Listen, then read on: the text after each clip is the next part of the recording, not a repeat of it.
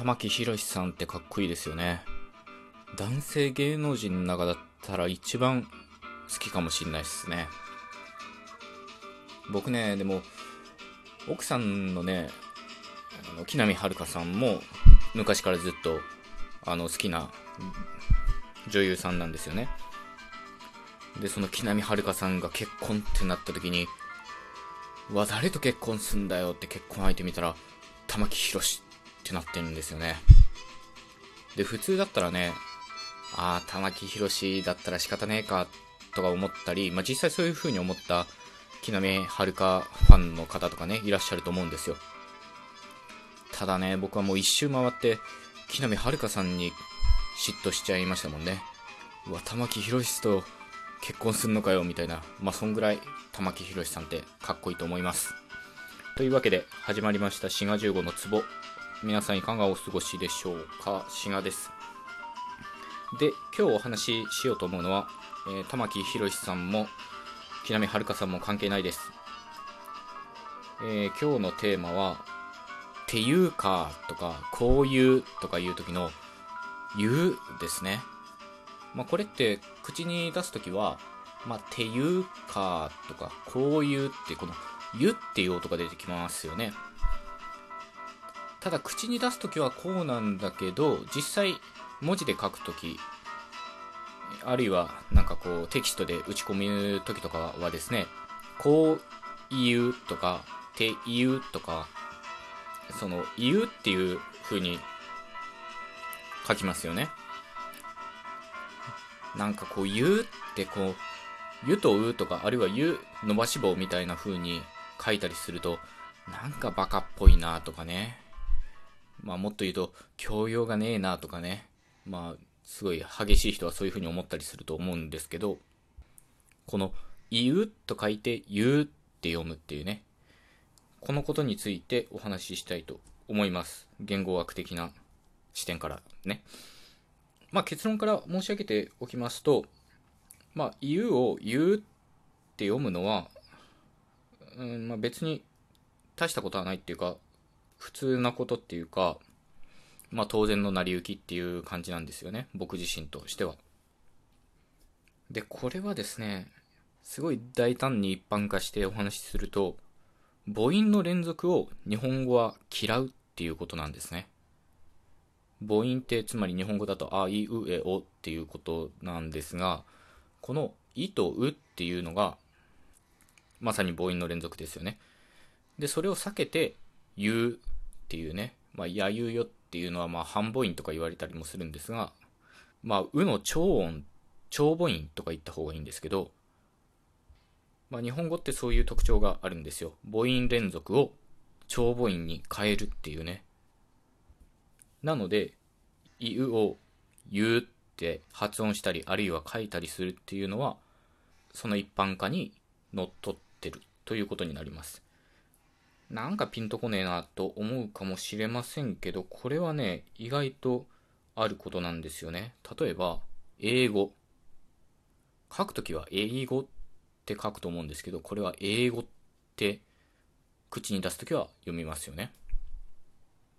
あるいはお父さんとかですね。お父さんで、おうっていう母音の連続を避けて、おうっていう長母音に置き換えてると。こういうことなんですね。なので、言うっていうのが言うってなるのも、同様に母音連続を長母音にしているということです。これは実は過去のトークとも関係していてですね、おはようっていうのは関西弁だっていう話を最近したんですが、最近でもねえか。で、おはようっていうのはまあ、早くから来てるわけなんですけど、早くの K が落ちて、早うになって、会うっていう母音の連続が O に変わって、おはようになってると。まあ、ありがとうもそうで、ありがとうもありがたくの K が落ちて、ありがたうからありがとうになってるっていうことで、これはね、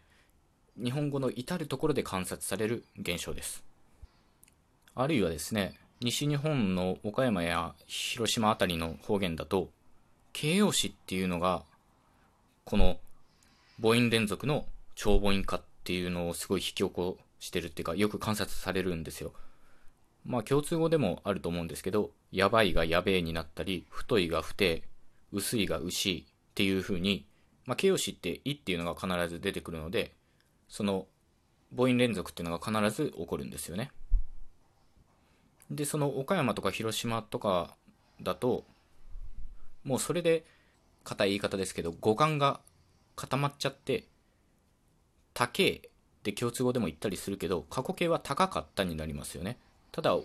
西日本の方だと、高えでも語感が固まって、高かったとか、そういう言い方になります。だからまあ、そういう意味では、西日本方言の方が、さらに変化が進んでるっていうふうに言えるかもしれません。なので、繰り返しになりますけど、日本語っていうのは母音の連続を非常に嫌うというか避ける傾向があります。ただ、おはようで、まあその、早くの K が落ちるみたいに、その音の脱落があったりして、母音の連続が出てきてしまった場合は、長母音に変えるということですね。この子音 K の脱落以外にも、母音の連続を引き起こした原因っていうのがありまして、その代表的なものが、波行転校音とかいうものですね。なんだよそれってことなんですが、これは、中学校で古文を習った時に一番最初に習う歴史的仮名遣いで、語中のハヒフヘホは、ワイウエオで読めっていうのがありますよね。アハレと書いてアバレと読めとか、まあそういうものですけど、この五島以外のハヒフヘホがワイウエオに変化したっていうのが一つ日本語で母音の連続を生んでしまったと、まあ、その原因の一つになっています、まあ、もっと詳しく言うとハヒフヘホってもともとパピプペポっていう音だったんですよね。でそれが唇を使う摩擦音になってファフィフフェフォになってでさらに唇の摩擦が弱まって、ワウィウウェオになって、で、この W みたいなのは和だけに残って、結果的にワイウエオに、まあその語頭以外ではなってしまったということなんですね。で、この一連の現象、語頭以外で、